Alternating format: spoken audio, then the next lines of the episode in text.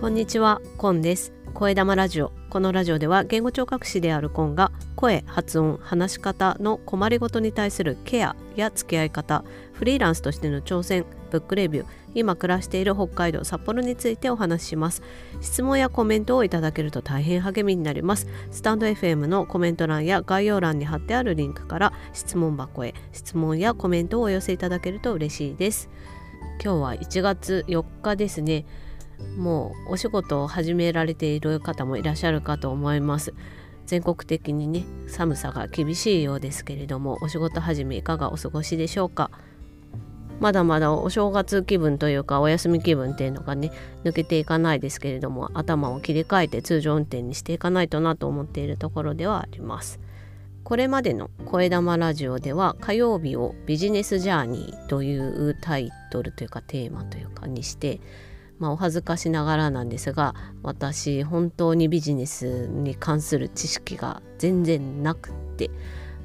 そんな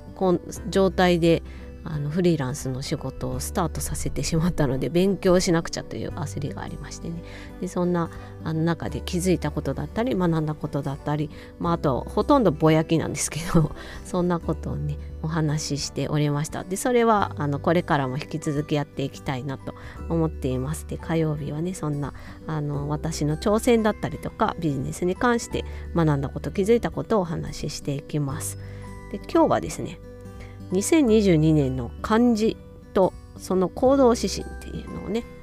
お話ししていきたいなと思います。皆さんは1年の初めにどんな年にしたいかっていうようなテーマって決めていらっしゃいますか？でそれを漢字で表したことってありますかね？まあ今年の漢字っていうと清水寺でしたっけね？あの12月に入るとあの縦あなんだあのすごい大きな半紙にすんごい大きい筆でビーって漢字書いて2021年の漢字は金でしたとかってついこの間聞いたように思うんですけど大抵そうやって年末に出てくるようなあのものかなっていうイメージがある方多いと思うんですけど私はあのその今年の漢字っていうと1年の初めに決めてそれをテーマにしておくっていうそう心に留めてね1年を過ごしていくっていうようなことをしています。これは Voicy のパーソナリティであるワーママハルさんがねご自身の Voicy チャンネルの中であの何度かお話しされているのを参考にしたのとあと今年植木喜恵さんっていう喜恵春心理学ラジオワーママハルさんと植木圭さんがお二人でね心理学をテーマにしてお話しされているポッドキャスト私お手伝いしてるんですが圭さんはマインドマッププのインストラクターでいらしてで毎朝ねマインドマップを書くインスタライブっていうのをされてるんですけどそこに私がまあポッドキャストのお手伝いのご縁であの毎日のようにお邪魔するようになってマインドマップ書くっていうことをね毎朝してるうちにマインドマップ書くのが楽しくなってきてですね。で K さんは毎年年初にあのビジョンマップを書く講座とあとそのビジョンマップをねみんなで書こうというイベントを企画されていて私は今年2022年はねそれに参加しようと思って、ね、まあそういうこともあって今年の漢字っていうのをね強く意識しています。2021年の漢字は出るっていう感じだったんですよね。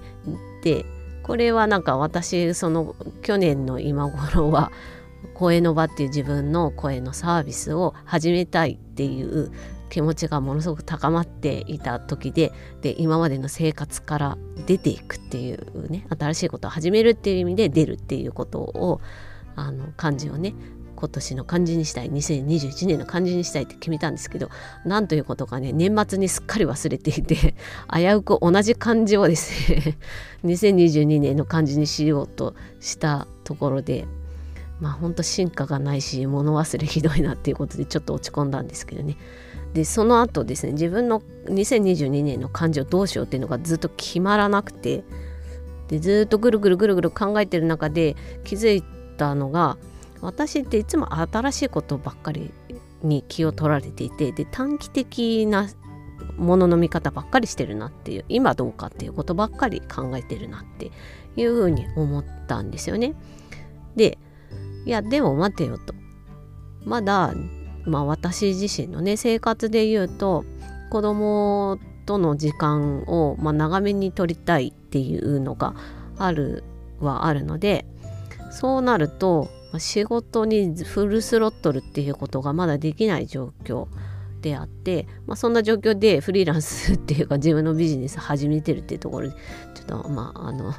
矛盾するところはあるかもしれないんですけど、まあ、そういう状況は状況で変えられないところがあるのでもうちょっとこう長い視点で物事考えた方がいいんじゃないかと。今すぐどうこうっていうよりもう少し自分が仕事に打ち込めるようになるタイミングでどうなのかっていうところから考えて逆算してね考えていってもいいんじゃないかっていうようなことを思うようになったんですよね。もっと早く気づけっていう話なんですけど。でやっと決まった漢字がですねつい3日ぐらい前に 決めたんですけどの漢字がですねカモスっていう漢字です。醸造の醸ですね。で、うんそまあ、の熟成っていう感じも浮かんだんですけど、まあ、売れる必要はないかなと。で売れてくってあんまりなんかこ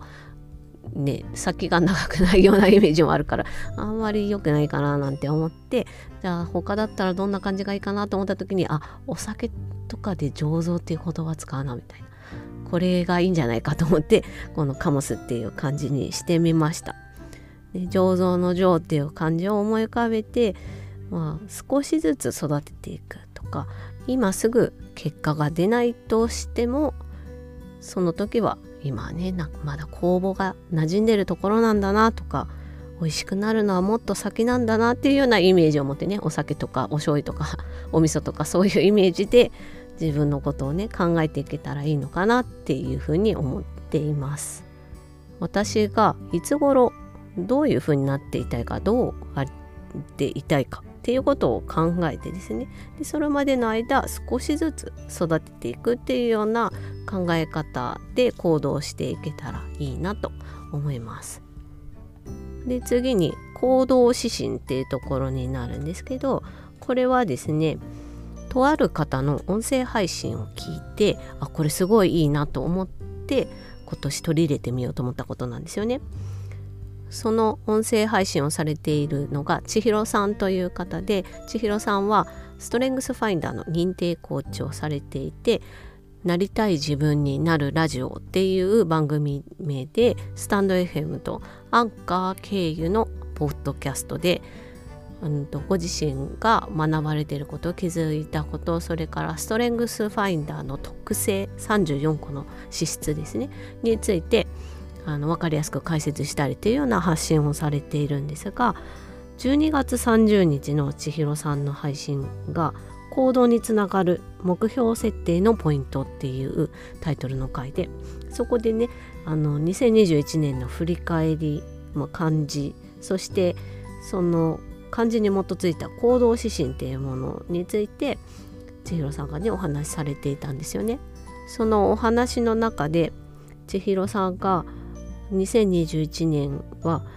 オンラインイベントを企画したりまたは登壇したりそれからコーチングセッションをたくさんやったりコミュニティを作ってみたりそういったことをいろいろとできてすごくあの達成感があったっていうようなことをおっしゃっていてでそういう行動ができたのは漢字を定めただけじゃなくてテーマとなる漢字を定めただけじゃなくってその漢字を行動にどう落とし込むかその感じにどんな思いを込めているかってことを言語化することによって実際に行動できるようになったんじゃないかっていうふうに考察されていたんですよね。でそのお話私すごくいいなと思ってグッときてですねでぜひ自分にも今年取り入れてみようと思いまして自分の行動指針を今年定めてみました。私の2022年の漢字「カモス」の行動指針というものはですね3つ考えてみました1つは全体を俯瞰するで2つ目は思考をとにかく書き出すで3つ目は細かなメンテナンスをしていくっていうことですねで1つ目の全体を俯瞰するっていうのはまあその通りなんですけど時間軸と環境とか状況とこの2つで俯瞰していくっていう視点を常に持っていたいなと思います。で私はさっきも言ったように現在のことしか本当に考えないことが多いので過去から未来へのつながりっていうところで現在を見直していくっていうことをねあの意識的にやっていきたいなっていうふうに思いますし自分が置かれてる環境っていうのをちょっと引いた目で見てどうなのか状況も含めてねどうなのかっていうのを考えられるようになりたいなと思っています。で2つ目の思考を書き出すっていうのは私あのストレングスファインダーの資質の中で着想っていうのが上位にあるのとあと内政っていうのも上位にあるのでいつもなんか自分の頭の中で考えがぐるぐる回るっていうのはあるんですけど回ってるだけで言語化しないっていうあのなんていうかあまり良くないいつもなんか浮かんでは消えみたいなことをね繰り返しているので